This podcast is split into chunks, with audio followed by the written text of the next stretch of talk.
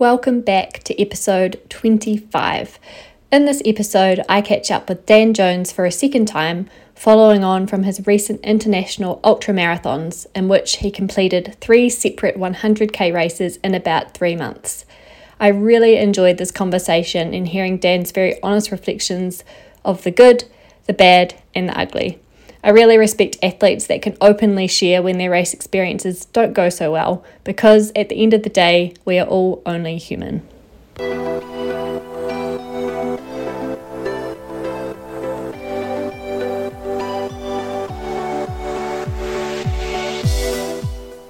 Welcome to the Nourish Your Potential podcast. My name is Kushla Holdaway, and I'm a registered and accredited sports dietitian based in beautiful New Zealand. I am so glad you have joined me on this podcast where we will discuss science, sports nutrition, running, and physiology alongside interviews with athletes, experts, and other health professionals. Whether you're listening to this podcast during your commute, your training session, or whilst cooking up a storm in the kitchen, you can be reassured information is discussed in a thought provoking, evidence based, and easy to understand manner so that you have more tools in your nutrition toolbox to be your best self.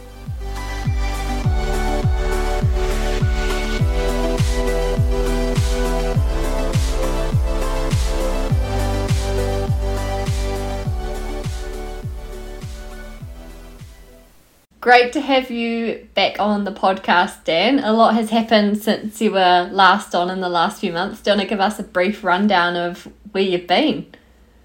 Yeah, thanks, Kushla. Um, great to be back chatting with you again, and hopefully um, you get some the audience can some some learn some things from my recent experiences, as I've done myself. Um, so yeah, I've been over in the United States since the last time we we chatted, and I managed to complete and sometimes successfully complete um, ultra 100k ultra races over there. Was three ultra races in the space of about three months. And yeah, some went very well and some not so great, but um, I'm sure we'll dive into that. How many 100k races have you done before you went to the States? Oh, that's a good question. Um, mainly actually 100k races over in China. So that's where I first started the ultra running scene, which was basically backed onto um, some multi-sport races, and I found that oh, there's a there's a hundred k race in China. I may as well stay on and give this a bit of a crack because I'd done you know a bit of trail running in the past as well.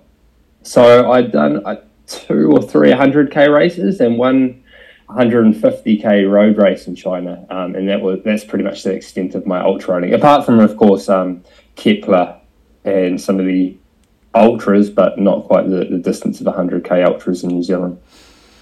And from your experience, would you summarize so far that the 100K is a hard one to crack?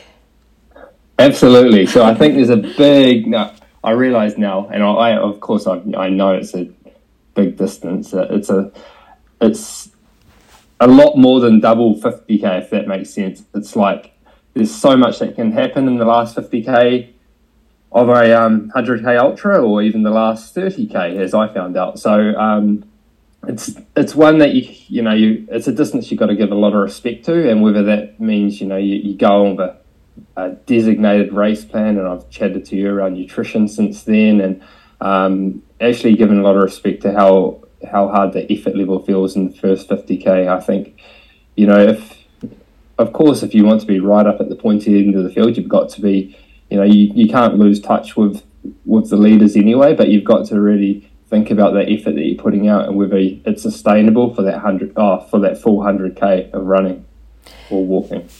And what must be so hard is if you're trying to qualify for something is you know you don't just have to meet a time criteria. You have no idea what time you might need to get to be in the top two or three people.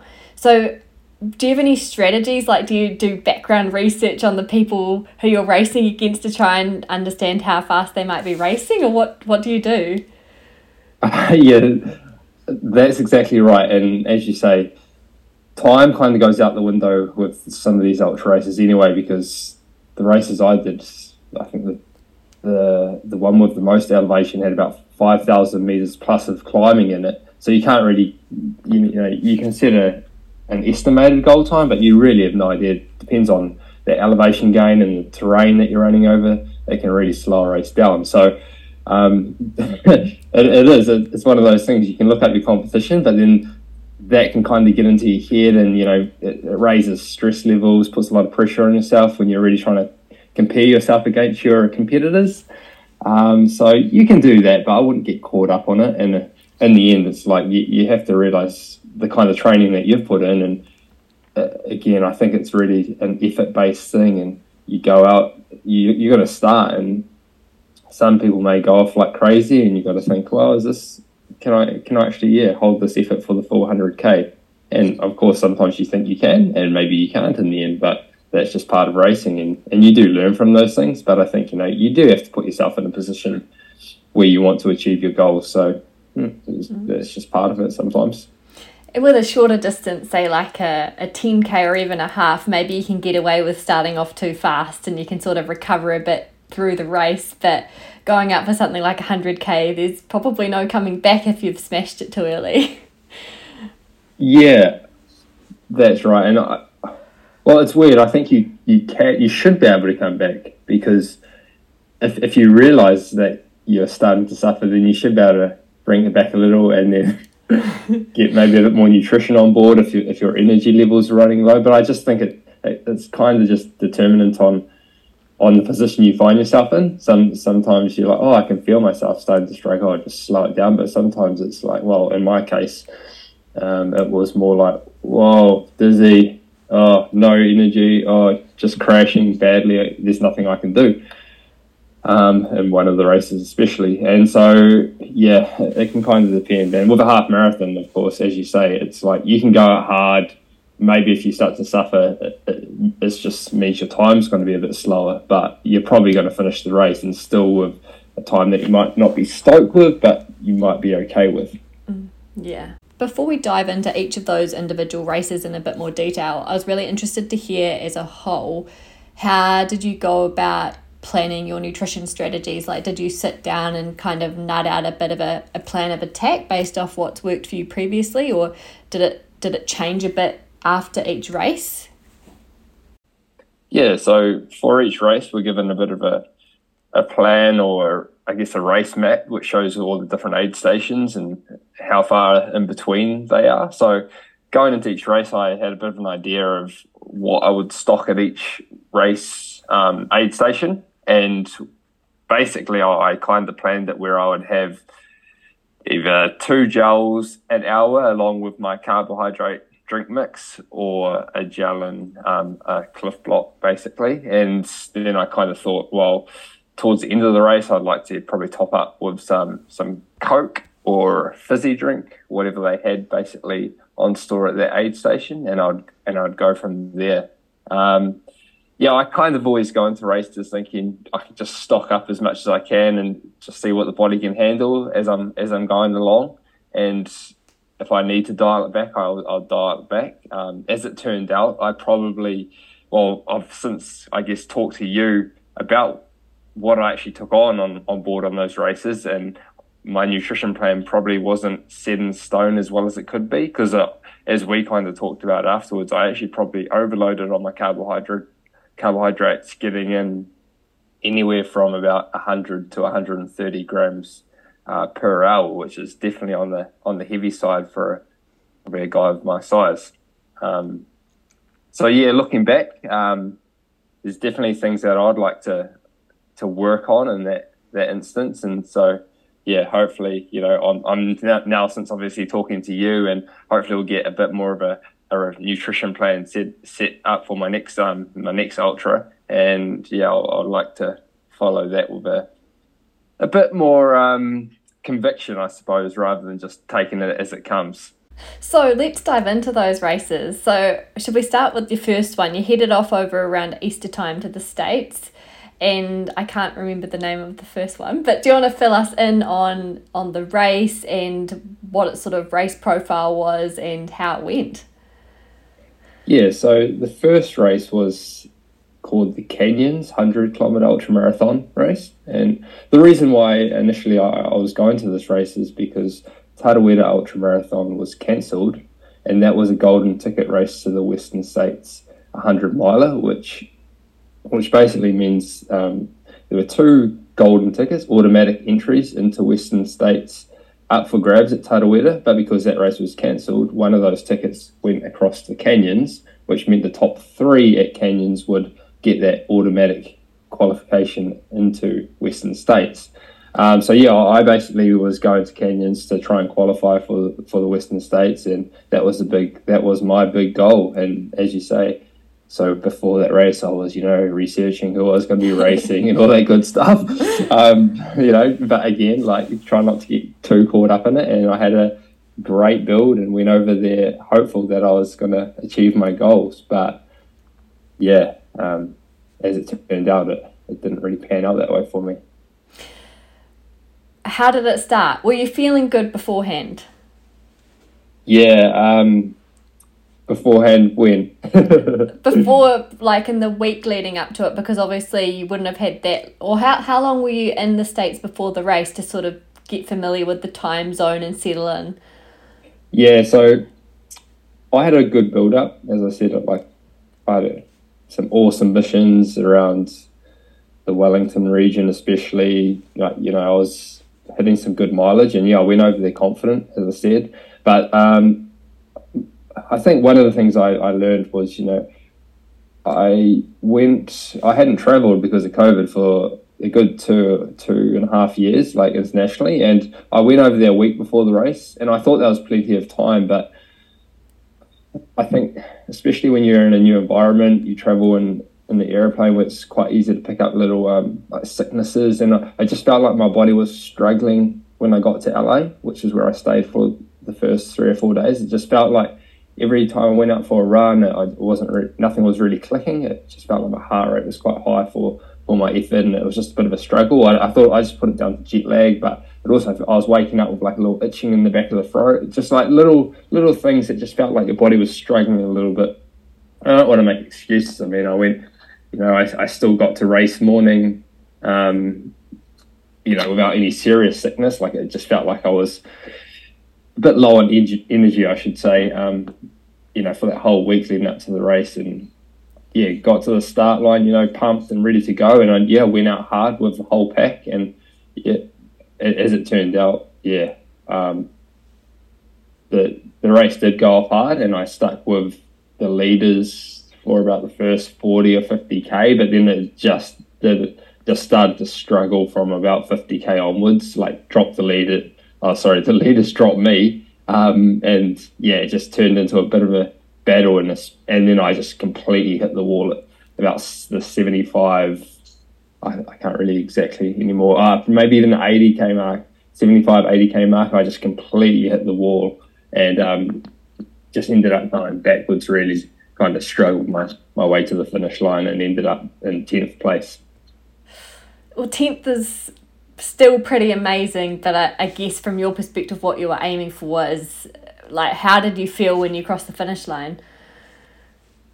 Oh, completely gutted. Eh? I was dejected. Like, I definitely didn't achieve my goal. And if I had had a you know well-rounded race where I I was pushing it the whole way and felt at least half decent the whole way, then I would have been at least somewhat happy, or even if I missed out on the top three. Yeah. Um, but it didn't turn out that way. It was more like I felt all right, like I was hanging in there until yeah that 50 or 60k mark started to go backwards a little bit, and then I was kind of reduced to a jog slash walking up hills um, for that last 20k. So I'd, I mean, people were just flying past me, and I couldn't do anything. I was dizzy, and that's just kind of how it went. Um, and so yeah, when I crossed the finish line, now I was absolutely spewing. I was gutted at myself um, for um,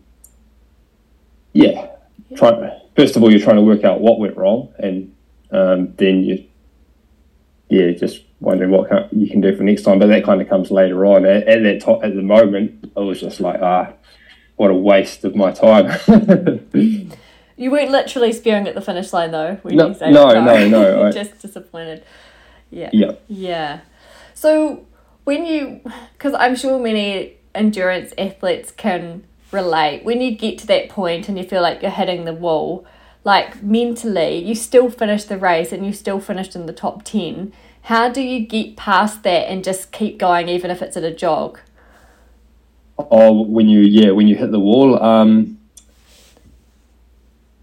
well, you know, a lot of things run through your brain or your mind, and you you start thinking, oh, oh, I'd love to pull out right now. Like people are coming past you, like you're standing still, and it's like, uh, for me, it was like the dizziness and just the absolute exhaustion where I was left just kind of stumbling, like tripping over roots and tripping over my own feet, basically. And I, I, I said, okay, have a bit of a walk here. Let, us try and get it back. You know, have some have some more nutrition. Like I, I feel I, I felt pretty well throughout the race, but maybe you know that pace was hot at the start. You were hitting like four minute Ks, and it's it's quite quick for a hundred K with over a uh, five thousand meters of climbing in the race. Um, so yeah, that's how it went. Um, once once I'd like kind of reset and told myself, you know, we're not going to pull out, obviously. Well, not obviously. At the time, you really want to pull out, but you just got to keep going. And it's like, oh, have a bit of a walk, maybe a bit of, I can jog this flat. Okay, I can jog this downhill.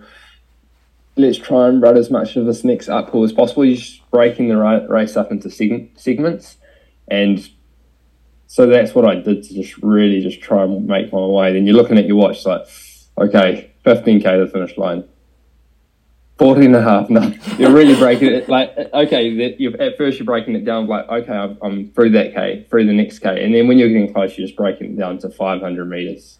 Yeah. And it was a rough finish. Like, it was all uphill. And we started going through basically snow melt where there was snow at the top, but it was quite a hot day. And, it, you know, we're heading into the uh, American summer. So, there's actually big puddles of just slush that you're trying to like make your way around and slipping into. It was absolutely horrible the last 5k. So it seemed to take an age, but I think everyone everyone really didn't enjoy that part of the course. It sounds pretty brutal to finish, pretty cruel. oh yeah, that's 100k racing for you. You always yeah. find yourselves in. You always want the last last part of a 100k race to be easy, but it never is. no. no, absolutely not. So you came away from that pretty gutted, but what was your like key learning from that? Do you think it was just feeling off before the race? Do you think it was a nutrition issue? Do you think it was just a, a mixture of everything? Yeah, I think you know not feeling perfect before the race, but still trying to put myself in a position to get top three. I mean, I, I knew the caliber of the athletes were absolutely amazing at this race it was basically the last chance qualifier for Western State, so it had a huge like one of the um, most competitive fields in in like that US ultra running scene. So I, I knew I had to, even though I wasn't maybe feeling great leading up, I thought you know anything can happen on race day. I'll put myself in the mix and maybe or hopefully have a good result. But yeah, it just didn't turn out that way. So I mean, that's that's one thing. Like you know, you got to be proud. You, you've always got to be proud of like the effort that you kind of put in, and that effort might have come in too, too early and it definitely came at a cost. But you just think next time, well, if I can have a well rounded race for 100% of the race rather than 70% of the race, then, well, good things are going to happen. Mm. Yeah. And like mentally, you probably come out of that race with a lot more mental strength than if everything had just gone, you know, as planned and well, and you finished feeling really good. Uh, yeah, I you know, I think you can also get a lot from confidence as well, and your confidence, my confidence went down after the race. Of course, you know, you, you can you can build on your mental capacity as well when you have a good race because you've still pushed bloody hard. Um, but yeah, in a race like that where the confidence comes down, sure you've you've really put yourself into some dark places which you can you know draw on next time. But um, yeah, for me, like I, I love a, the good feeling and that confidence from winning. And sometimes is the case where, you know, you have one good race and the next race will be good and the next race will be good. Um, but yeah, and sometimes you don't. So that's just, that's just how it goes with racing. You've really, really got to, yeah, try and work out what went wrong um, if you can, or just say, well, let's move on to the next race. Yeah. And that's what I did. How long did it take you after the race to sort of have time to reflect and move on from it and feel a bit better? Well, I went to Las Vegas, which is pretty cool.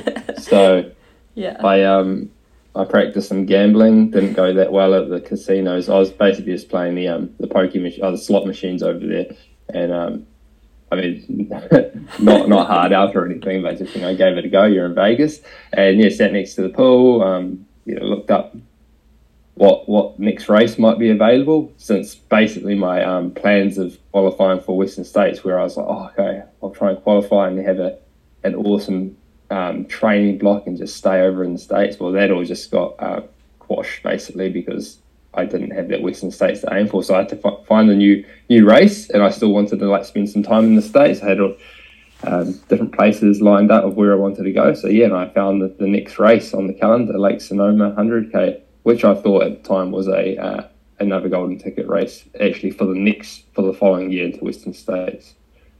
But uh, as I found out later on, it wasn't. did they not let you know, or was that just?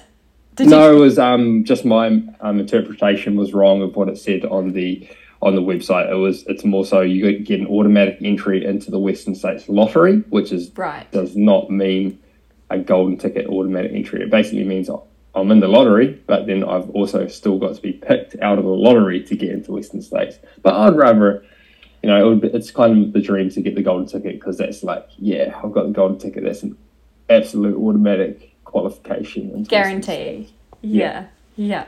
So between that first race and the next one, how long did you have to continue training and traveling around? I had, I think it was just under a month. Yeah, mm. just under a month, or about a month. Let's just say a month. I can't remember the exact dates, but when that came up, and I, I just I, I straight up uh, sent an email to the race organizer, got in. Sweet, I'm in Lake Sonoma 100k. You know, it's an awesome area. Again, it's in Northern California, so like the the vineyard type area of um, California, like really nice place, and yeah, I was still under the impression that it was a golden ticket race. So I was like, yeah, all G'd up, like pretty pretty excited to, you know, put that race that I just had at Canyons behind me and yeah, get some confidence from a, another good race for, or have a good race in my next hundred k. So yeah, I, I, went to Las Vegas and I I went to Cedar City and did some training with with Hayden Hawks, who's yeah just an awesome guy. Stayed with stayed with his family and he took me on like he, he showed me all his training grounds across um, the different canyons bryce canyon zion national park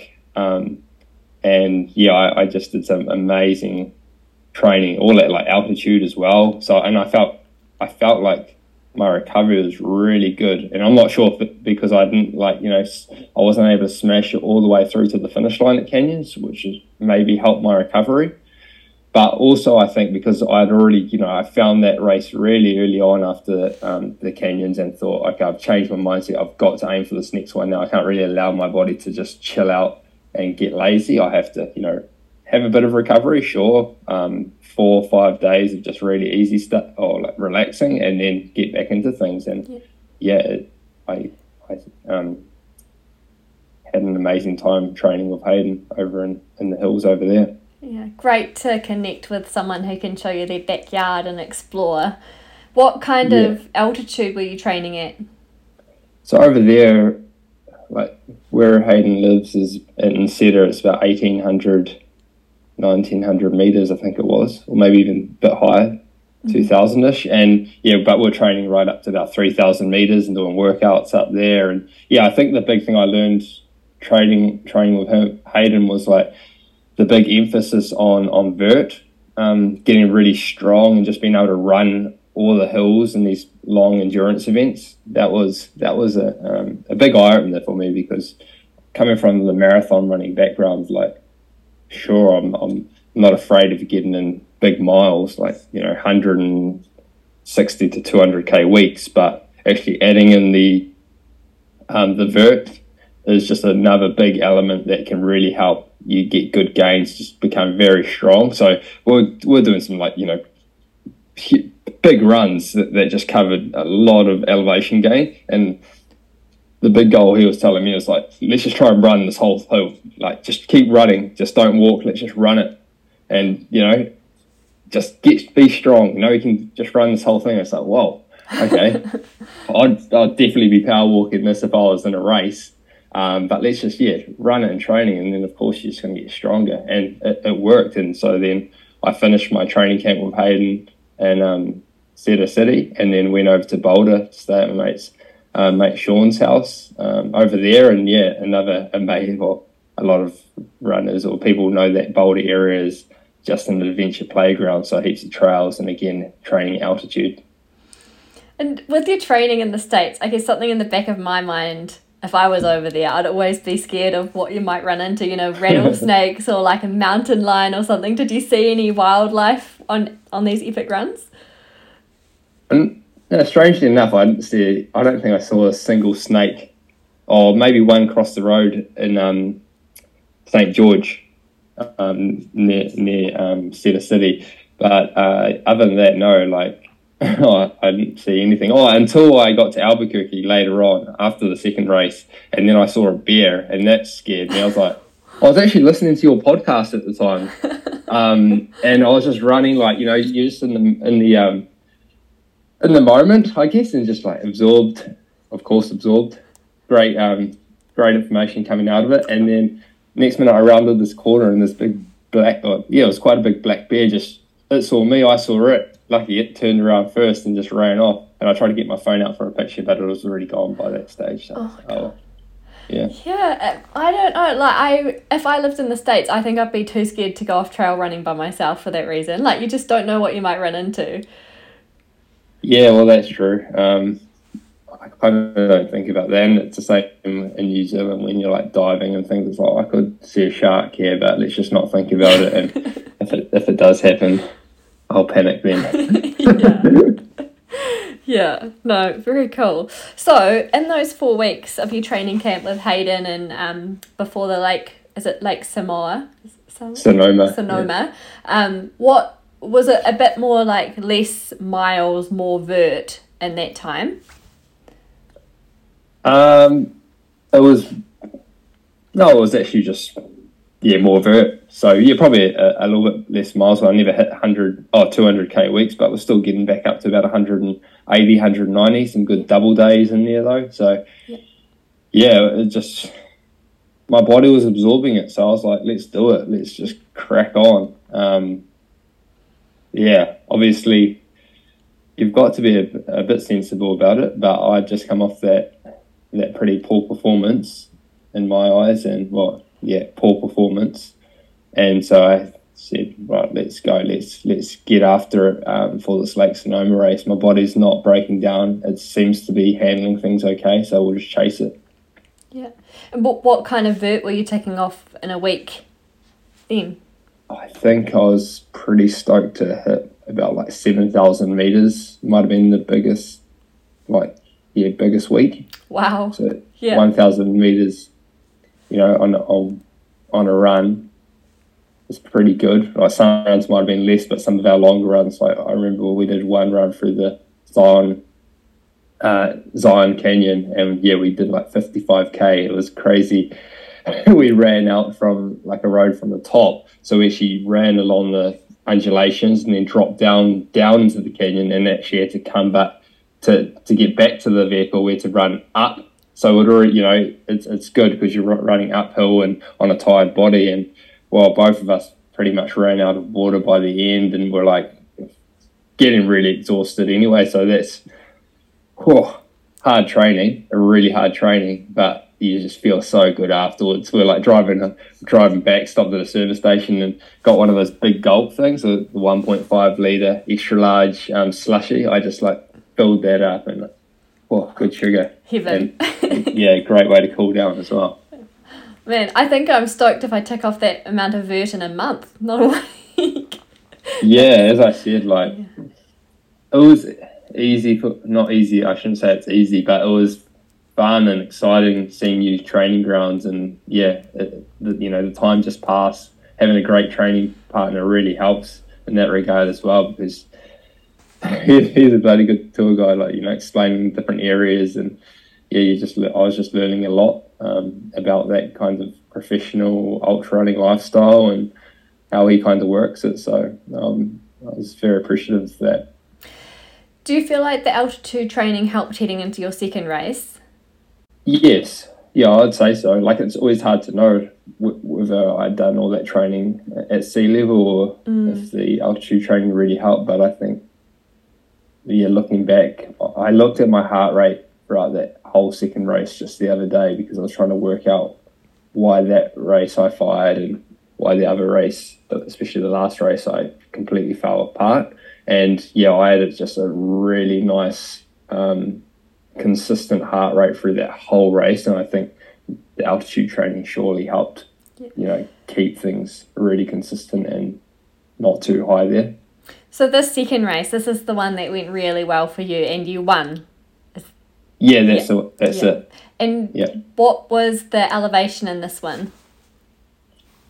Uh, still quite high. Uh, I think it was around four thousand, so not quite as as much as canyons or the or the race in Poland that I did last, but you know, there's still a lot, and it was it was on a run like quite runnable trail, but just consistently consistent undulations. No real huge climbs, but very consistent undulations and some decent climbs in there as well. And what was your time? A shade under nine hours. So yeah, I was watching the clock as I was supposed to be nearing the finish line. You know, when you're clicking to 100k, and you're like, "Oh, will I crack it?" And yeah, it was basically a sprint down the last 500 meters to yeah to nudge under nine hours. Yeah, you would have felt so confident coming off that one. but you know, finally after I guess having a terrible first run, that yeah, I can do it. I can feel good. I smashed it and I won in a great time. Yeah. So yeah, yeah, yeah. I was I was stoked though. Like I everything went to plan that race. Like I I felt pretty strong the whole way. Um, I think a part of that was I was really able to go up my own effort. There were like it was a um, you know competitive field, but I, I built up a, a, good lead fairly early on, and I ended up finishing maybe an hour, just over an hour ahead of my next competitor by the finish. Oh wow! Um, and you know, still ten hours is there's still a very respectable time for for hundred k. But yeah, I, I had a great race and yeah, I was confident in that. The only um, downer on that was when I crossed the finish line. I still thought I had won a golden ticket, but I found out, you know, maybe 15 minutes later, oh no, that's um, I definitely misinterpreted the information on the website saying that that automatic entry was actually to get into the lottery rather than um, yeah, no, the uh, yeah. Yeah, way to ticket. way to rain on your parade. yeah. yeah, well, I mean, it happens, and it was a good experience. Like such lovely people and yeah, the organisers put on a great race, so can't complain that much. And at least you're in the lottery. When do you find out about the outcome of that? Oh, I wouldn't even know. Oh, like my, you know, my, my mind's already turned to trying to get the next golden ticket. I'm not even fussed about that. Like if I get in, sure, but uh, yeah, I really want to get on on merit from a golden ticket. Cool. Okay, so uh, that one went really well. Unfortunately, no golden ticket, but a good confidence boost. And then, where did you go from there? Yeah, so after that race, just trying to remember now. Oh, I went back to Boulder for a few days. That's just how it worked out. Um, watched my my mate race the quite famous 10k Bolder Boulder race, and that's when my uh, Japanese mate Rio came to town and he raced as well. So then I watched him and cheered him on and yeah, we, we drove back to Albuquerque together. We, I got to got on my next little training block. I had to recover, and then yeah, I had about two, two, two and a half weeks there where I could yeah train in train in the hills and get in some more altitude training in a very hot place. I might add. Yeah. What sort of temperatures were you running in? Um, yeah, some days it was getting up to about 36, oh, 38 degrees. And so usually running in anything from 30 plus. So I thought I was very well heat adapted. The only thing there is that it's very dry heat, so it's not very humid. So yeah, you're drinking, but like as soon as you start sweating, the sweat starts to like evaporate off you, and you don't really even notice. Like you, are not drenched in sweat really when you're running. Mm. It's mm. it's quite strange coming from New Zealand, experiencing that dry heat. It's completely different. Like oh, this morning, I was just out for a workout and sweating buckets in the middle of winter just because it's a bit more humid than and warmer than what it has been over the last well since I've been back from America. yeah, it has been really muggy recently, actually. Yeah. yeah. Okay. Um. So yeah, you would have been very very well heat adapted. Mm. What made you decide I'm going to go to Poland and give this race a crack? Oh, so yeah, I guess I decided this after the um, after Lake Sonoma, and I was like, well, I can. What do I do now? Either go back to New Zealand um, to the winter, or do a bit more training over here and find another race. And actually, Hayden had mentioned, well, he he was the um, past winner, and it's a very good payday. So this time they're offering uh, it was like about fifteen thousand New Zealand dollars for first. Wow. And not as much for second or third or fourth or fifth or sixth. But prize money did go down to sixth. And so I thought, well, why not, you know, put all this good fitness to use and just race again. Um, you know, whether that came back to bite me in the end or not is, is another story. But, you know, I thought I'm actually recovered pretty good after Lake Sonoma, just like I did after the first race. So I'll just have a have a bit more of a recovery, and then get back into a little bit more training, and then I shouldn't need much before I can hopefully have a good performance over in Poland. So basically, I changed flights and of helping Michelle like trying to suss out like uh, like cancel my New Zealand flight and suss out flights to the, to Europe and all that good stuff, and then actually getting back to New Zealand from Europe afterwards. It all kind of worked out, and I had a mate living in Krakow that I'd met in Kenya like two or, two or three years ago, and he said, "Come on over. Um, you can stay with me, and we'll maybe go to the race to, together, and I can support crew for you." Yeah, so it was really nice. Like I had, a, I actually had a plan to hopefully put together a good race, but as it turned out, you know, it was a competitive race. I went out hard. Like so the, the leaders actually had about a couple minutes on me for the first 20 25k and I slowly just wound them back in. I felt quite comfortable. I felt really strong in this race, um, even leading up to it. I did like a, a bit of a park run tester about a week before and just kind of nice TT of or temp, oh, threshold at 15:35 pace. So nothing crazy, but just like a nice hard hit out. And then yeah, it was um, again, a bit, probably a bit further on, I still felt actually really strong. I had about eight minutes on the second and third place at over 50k, about the 60k mark. And then it wasn't until about the 75k mark. It was more of a just an all of a sudden wheels fall off. D- again, dizzy, cramping in the quads and everything because there was some bloody big hills in this race as well. And then, yeah, I just, oh, it was just not pretty. It was even worse than the first race. Like I, the wheels just completely fell off. I was basically stumbling around. Um, I had to have a dunk in a creek a couple of times, and I was just like trying to cool, like cool down my body temperature. Um, I was all over the show. I kind of crawled, or you know, not crawled, but walked, jogged, and pretty much walked to the next aid station, which was 16k to go, and I had to put my legs up. Had about 30 minutes in the aid station, just trying to again like put cold water on my head and um, try and get new, more nutrition or try and work out what, what was going on with myself. Trying to talk myself again. Don't quit. Don't quit. Um, just got to get through 16k. But you know, people were the, the leaders had long long since passed me. Um, third, fourth place had come through. I was I didn't actually know what position I was in, so I was just like really I'm not worried about that. I just really want to finish. So I had that time in the aid station, kind of just about collected my thoughts and started to walk jog, walk jog out of there, and then again I had to uh, put my legs up against a tree at one point, and then yeah, finally I started to feel a little bit better and I was able to pretty much jog or even sometimes run um, for that last 15k to the finish.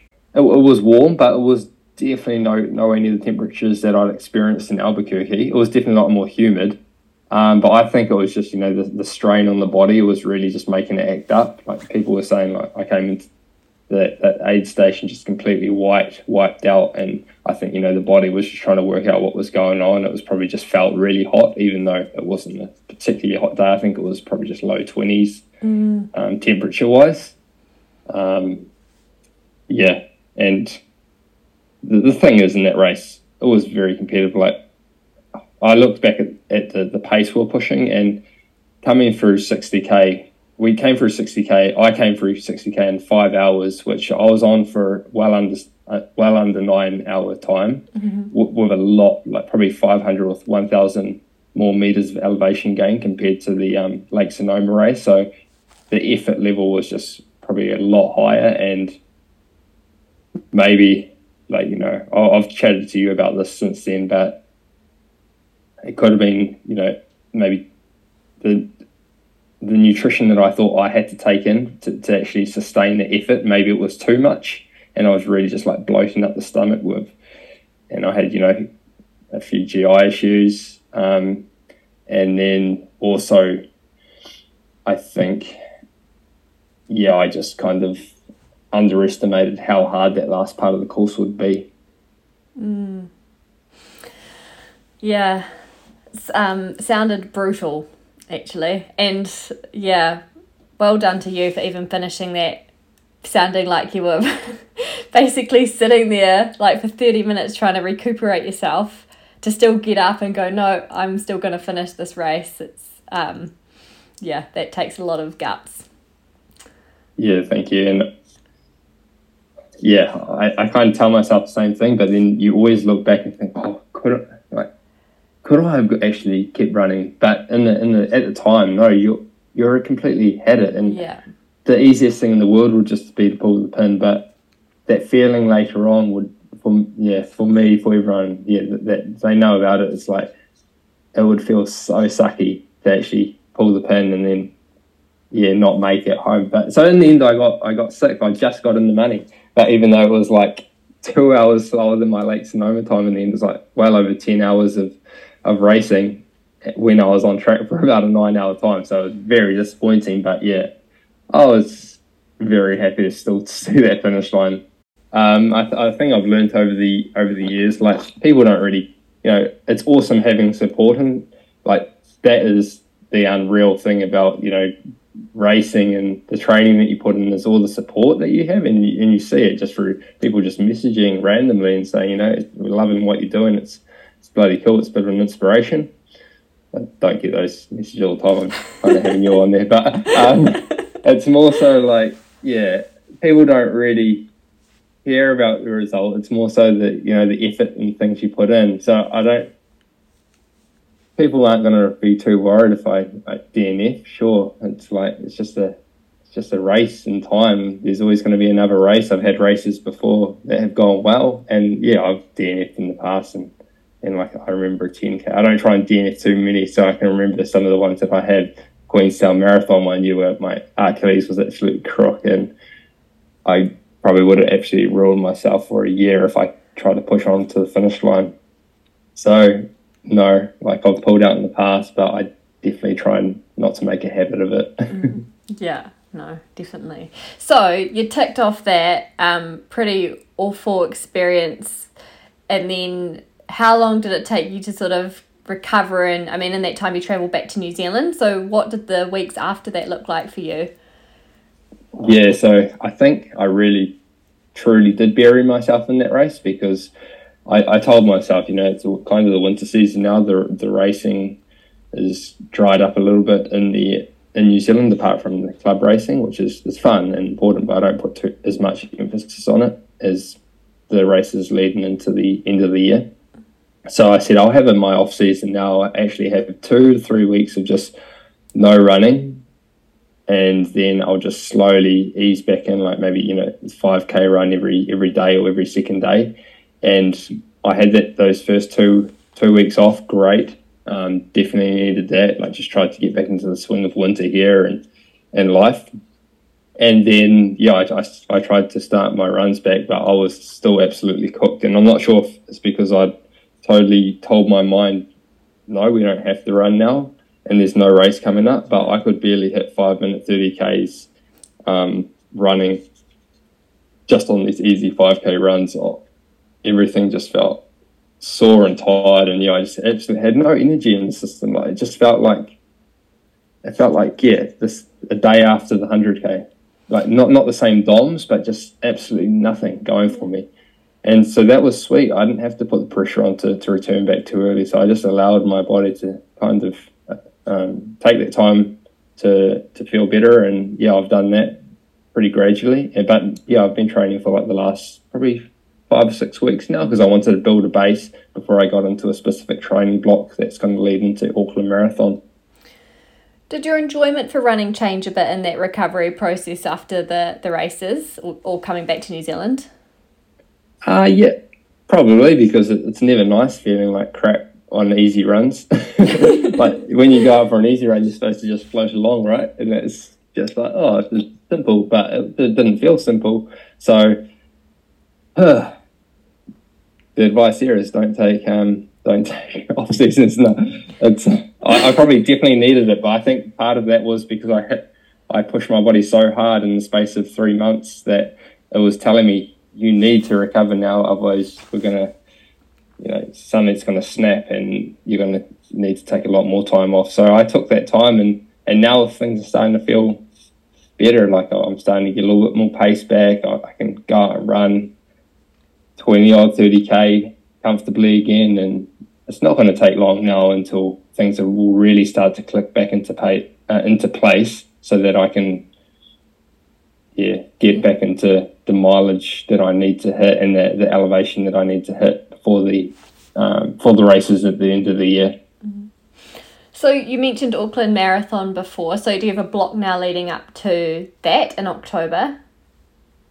Yes. So that's only about 10, nine or ten weeks away now. So I'm I have started that block of training and feeling good. Like again, not putting too much pressure on myself in terms of paces just yet. Like just trying to work my way back into longer and, and faster workouts. So so the, the goal for Auckland Marathon is actually to build that pace back up mm-hmm. before I step into some uh, even like longer distance training and, and trying to get more vert before some of the ultras at the end of the year, like Kepler, and I'll target Tarawera 100k ultra marathon again to try and yeah get that golden ticket.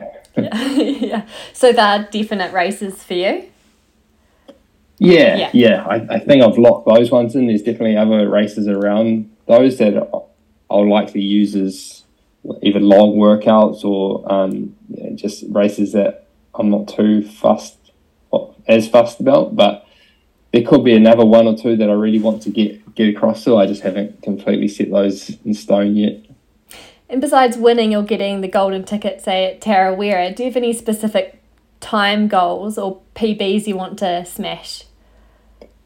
Yeah, if, if my training block goes really well for Auckland Marathon, I'd love to hit sub 220 there because I did two two hours and 20 minutes and I think a couple seconds last year and that was actually a week after Kepler, so I shouldn't have been that fresh. But it's amazing what the body can do when you tell it, "Oh, I've got to have another race here," mm-hmm. as I kind of worked out in the states.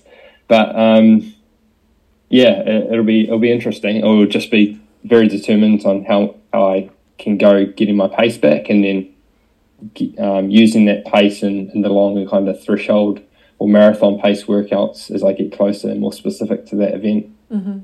And are you planning on beating January's time and Kepler in December.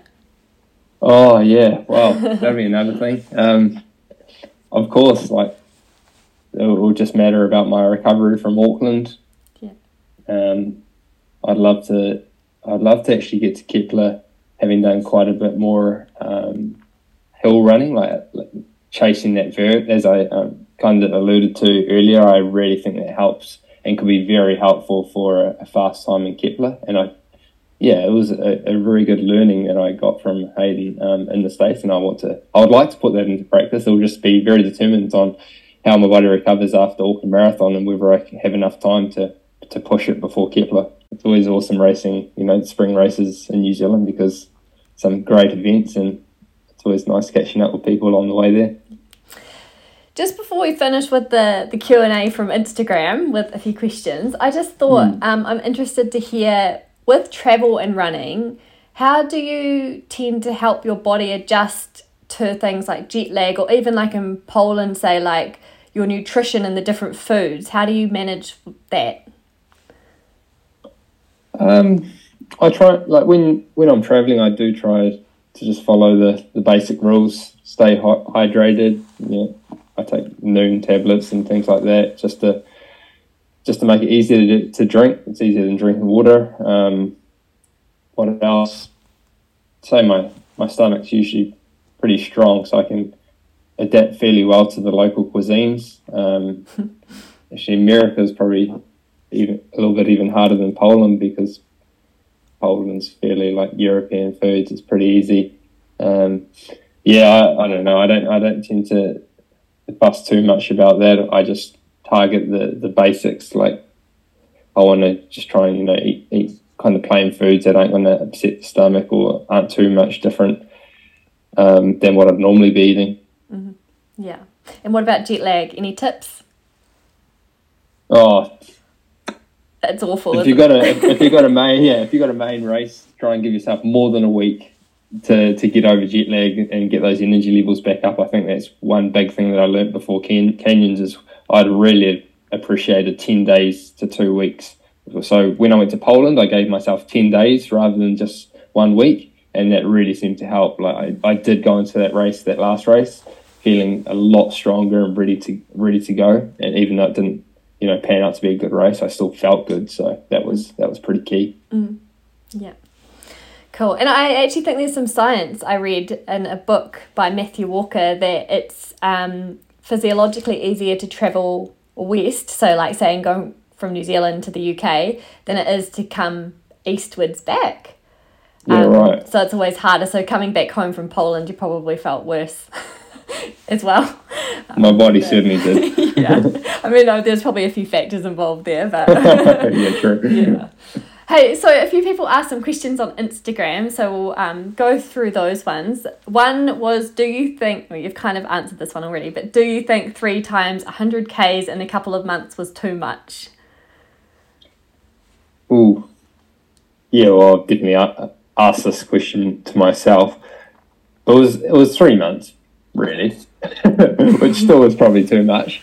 But yeah, you know, I put in a lot of training and kind of was listening to the body. And the, it was weird. My second race was the best race. If I'd left it there, then yeah, I, I could have come home and been like, wow, two races in two months was sweet.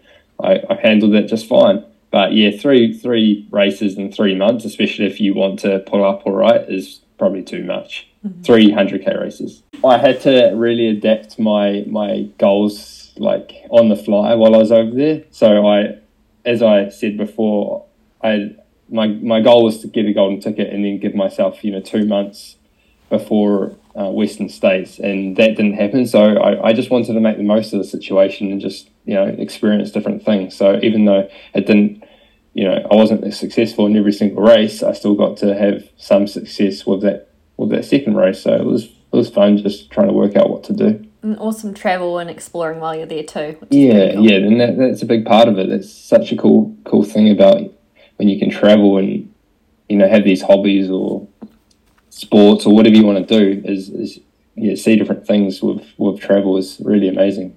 And you seem to have a lot of friends um, all around the world. Is this through running or was this from your time at university in the States?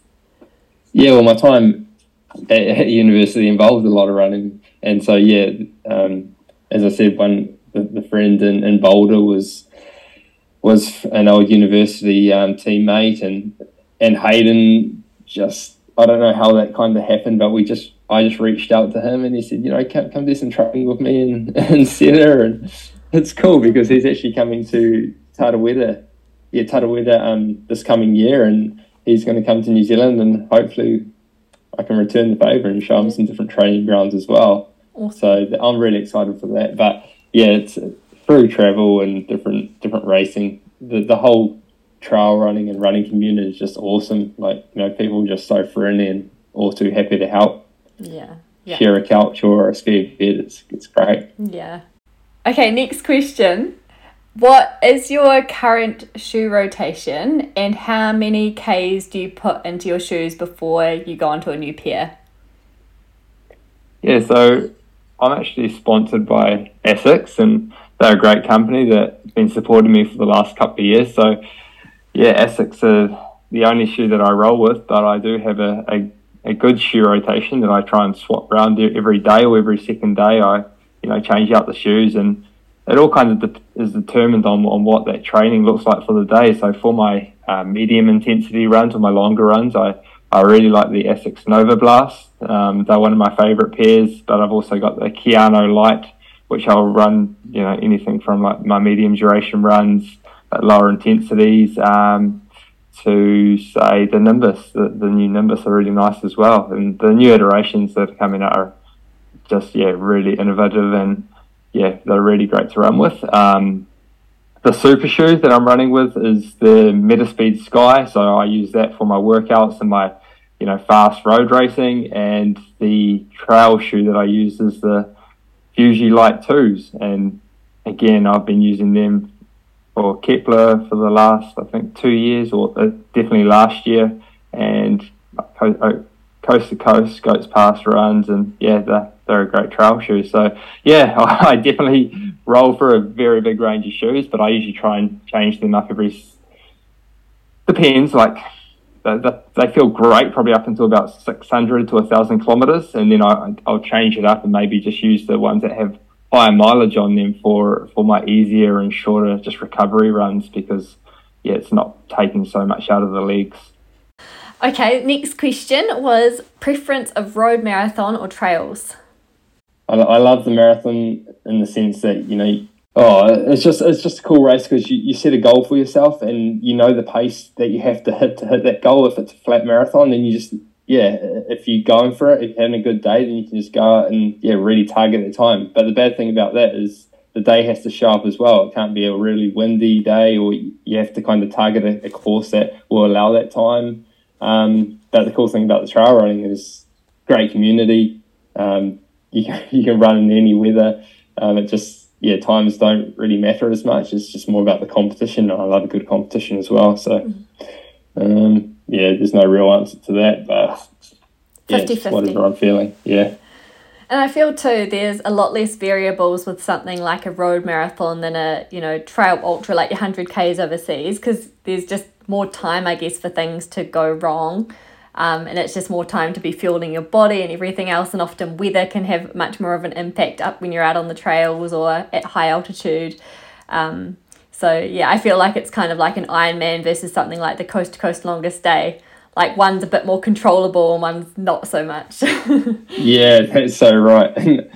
And, yeah, as you say, like there's decisions to be made. Like, what shoe should I run on, on this trail run because it's not it's it's not too technical, but and it's dry or you know it's mm. muddy and yeah. So with the road, it's well, chuck on the Metaspeed Skies, sweet, let's go for it. And you know, you'll have a aid station every five k, have a have a sip of sip of drink and, and get going. But yeah, it's as you say, a lot more variables with trail running.